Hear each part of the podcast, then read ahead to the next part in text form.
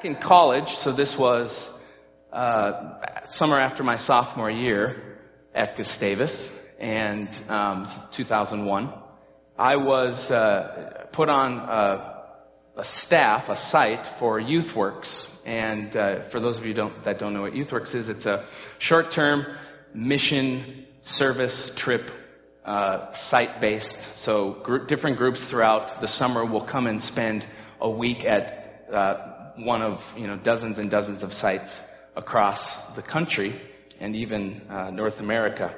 And so my job uh, as program director was uh, beyond um, leading the Bible study times and uh, planning the, the, message times, so doing kind of what I'm doing right now, uh, was to line up some of our evening activities.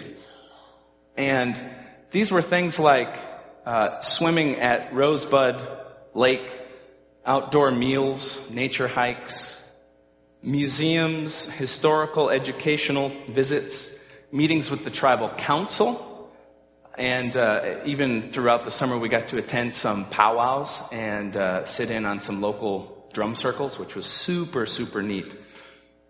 Uh, and through each of these activities, we were hosted and educated by the different communities uh, of the tribe.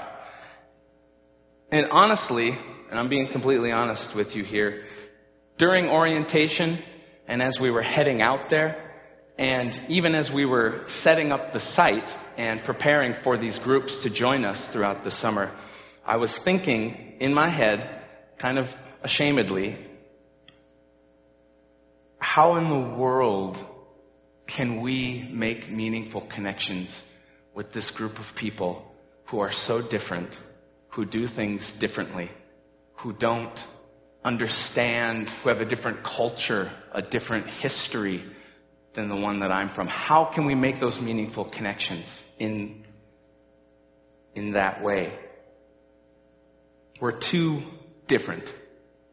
It's just not going to work. I'm there. But I guess I was starting to doubt that these things that we were setting out to do were even possible. And so I want to plant a few thoughts in this fertile soil that we are this morning and see what the Spirit does with it. How do you maintain a connection with the past? Do you feel a strong sense of cultural pride? What are some of your favorite cultural traditions or practices? And how do you feel when you step outside the comforts of that culture?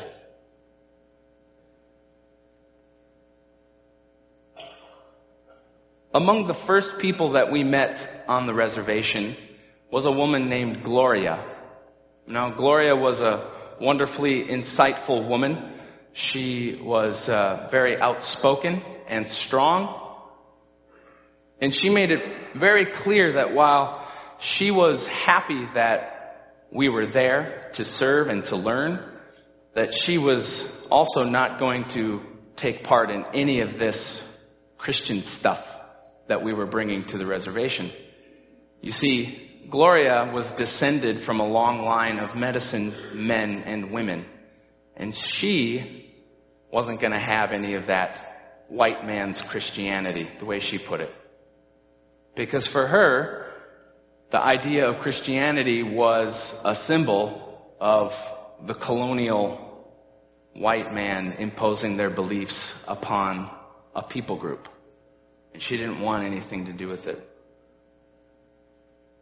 So, one day we climbed up on her roof, just like she asked us, and we put tar, a new, a fresh coat of tar on her mobile home, so that she wouldn't get wet when it rained and bake in the hot South Dakota sun. This week, as I prepared to give today's message, I sat down with the scripture you heard read a few moments ago, and like many of you uh, may have thought to yourselves, I had this thought. What a strange and beautiful way to start a sentence. For this reason, I bow my knees before the Father, from whom every family in heaven and on earth takes its name. That right there, that has the beginnings of a great song. And I thought, I could write that song. It's beautiful. The over the top poetic language, the obvious affection that you feel that Paul has for this community. Or maybe you had the second, almost immediate thought that I had, which was, huh? What the what? What are you talking about, Paul? Throw me a bone here. Right? I mean, you heard it. It, there's no resolution. All it does is raise questions. And it seems, maybe you had this feeling too, it seems like we just got helicoptered in into the scripture and dropped off at altitude, blindfolded, and just were told to go. So in order to understand the scripture, I feel like we need to back up a little bit. Um, and part of the blessing, the blessed curse of the lectionary is that every three years we work our way through the Bible in kind of a roundabout way. And sometimes we get dropped into scriptures like this and we have no context. It doesn't really feel like it has a beginning and it doesn't necessarily have an end. So in order to understand what we're experiencing this morning, we have to go back. And so what I would like to do uh, is dig a little bit deeper with you. And one of the ways that uh, I'd like to do that is uh, with this overview. Pay attention, it starts quick, and so dial in right away.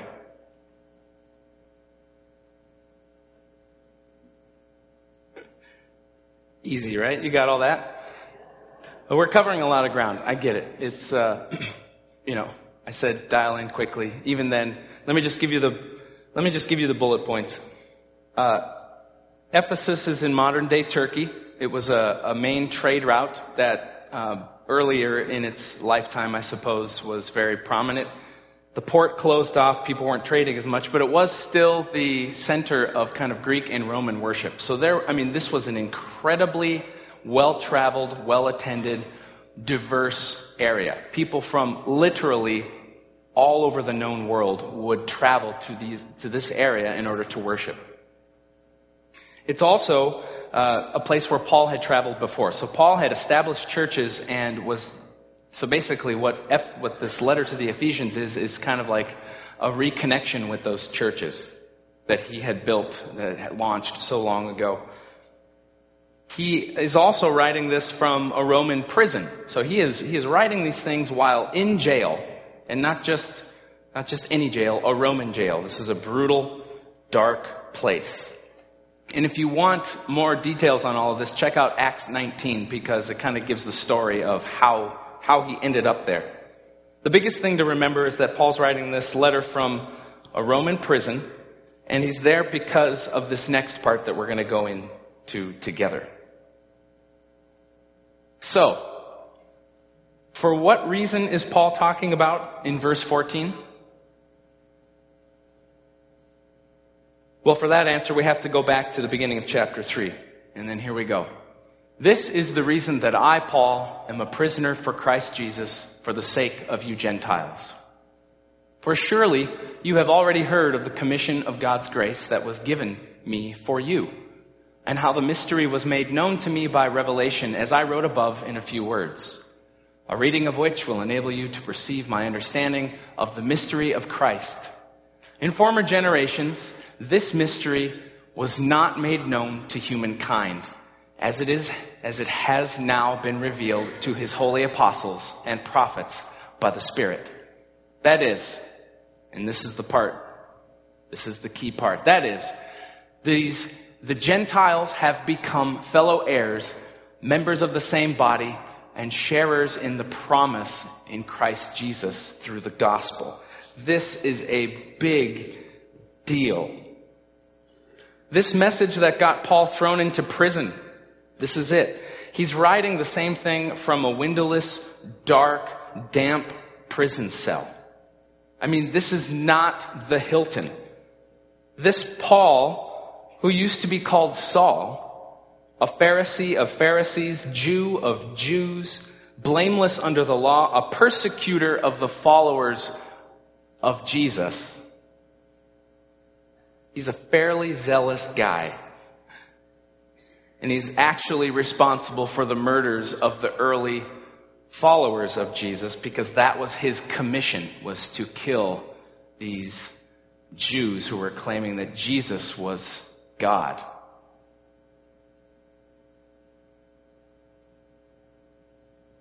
This guy who had grown up with such a deep sense of cultural pride, steeped in a tradition and history that clearly identified those who were in and those who were out, holy and unclean, chosen or forsaken.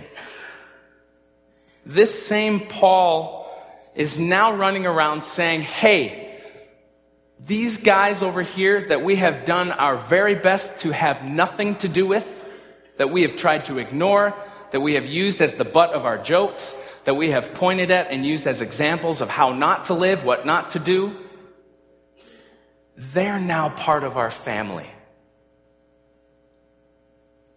And even worse, Paul is saying that God had intended this from the very beginning and didn't bother to tell his chosen people, the Jews. So they are feeling quite left out at this moment. The powerful Jews in Jerusalem aren't having any of this in the least. And so they decide that this message is too far reaching and too inclusive and too threatening and too willy nilly. It goes against everything that they hold dear. It's too much, Paul. You're done and they manipulate and stir up the Roman authority in such a way that lands Paul right smack dab in the middle of his jail cell. And they hope that he's awaiting a very quick and painful Roman death. And it's at this point that this story should start to feel pretty familiar. Because it's the same approach that put Jesus on the cross.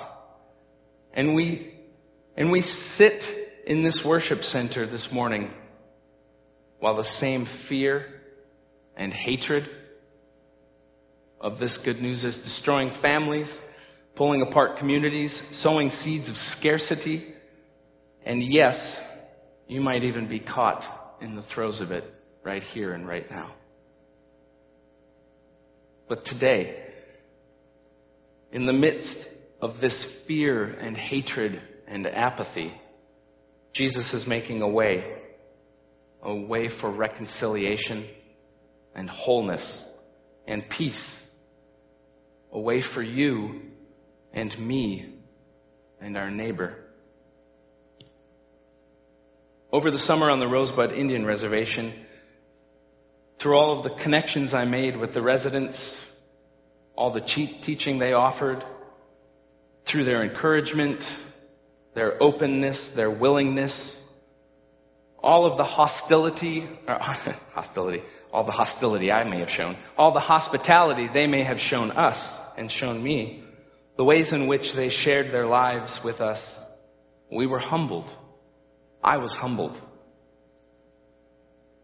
It remains one of my most formative and fun adventures that I've ever had. And Gloria and I developed a pretty close relationship um, over that summer as she still practiced her native spirituality and her offering of sacrifices and her praying to the four directions and her her tradition. And we offered prayers for one another. But one day she came to us with a request for healing. You see, some, through some series of events, her mom had contracted gangrene. If you don't know much about that, don't look it up on the internet. it might turn your stomach. Uh, it's basically your, your body's cells dying, skin dying, bone dying. And she had it in both legs and had started in her ankles and had moved up past her knees and they didn't catch it Otherwise, they would have amputated at the knees, and it was spreading to her hips, and they weren't sure that they could, if they amputated at the hips, which is extremely difficult to do, they could not have caught it. It would have spread to her body. It would basically have been a death sentence. There's nothing that they could do on the reservation. So we took a moment to pray with her at that time, and we kept her in our prayers thereafter. But I have to be honest with you. I had enough information. I knew what she was looking at.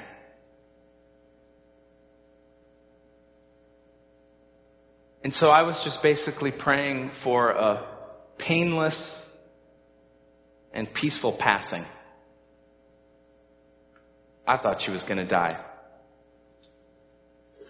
But I was also praying that Gloria wouldn't be too destroyed and lose faith after her courageous and desperate request for prayer. You know, that's a big leap coming to us like that. And I knew that there was a hint of faith in that plea for healing. And I don't have time to go into all the crazy details because I'm not preaching about signs and wonders, but she got better. Complete miracle, no explanation. They did not have a time where they could point at where that had happened in the past.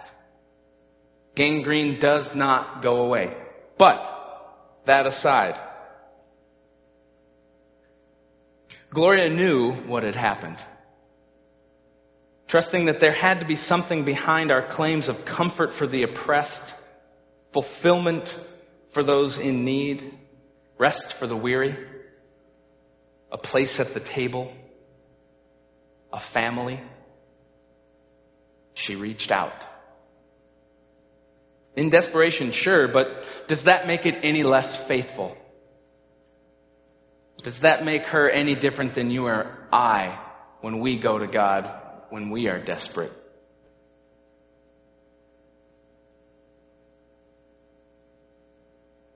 We together, children of God, had just experienced life in Christ. And that is to say, and this is Paul's entire message to us today, the crumbling of the walls of division, crossing of cultural boundaries, restoration and reconciliation, the power of the Spirit. The kingdom of God was established in her life on that day in the most tangible of ways. And we got to be a part of it.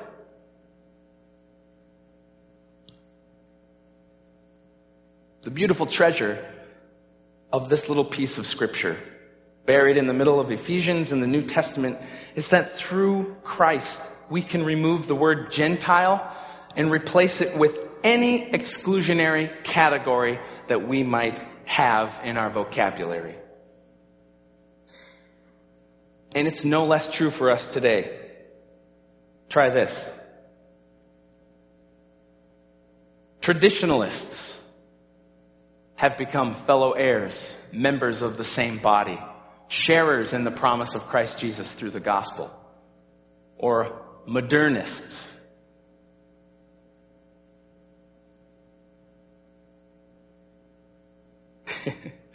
City slickers, country bumpkins, have become fellow heirs. Champlin Park or Park Center have become fellow heirs. I know that's a touchy subject for some of you. Right wing or leftist have become fellow heirs. Trumpeteers or feel the Bernies have become fellow heirs. Black Lives Matter or Blue Lives Matter have become fellow heirs of the kingdom of God. Ford Chevy, or Dodge lovers have become fellow heirs. Even fans of The Bachelorette. Even them have become fellow heirs of this good news. Last Sunday, we heard in Ephesians 2 during Ask the Pastors that in Christ's life and death, the dividing wall of hostility has been broken. We have been brought together.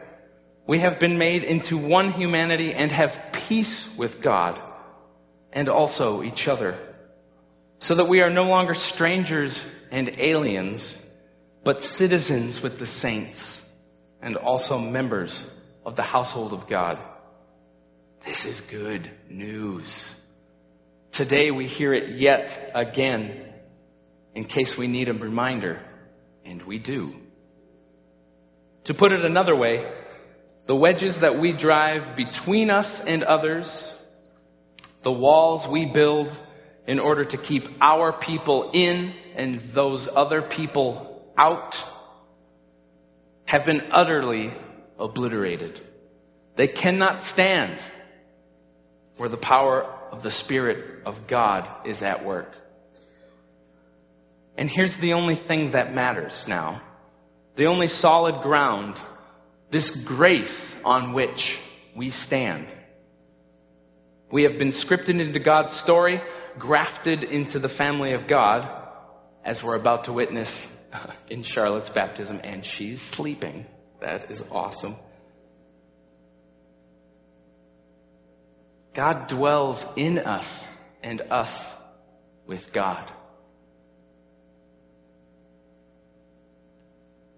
This is our one firm and everlasting foundation.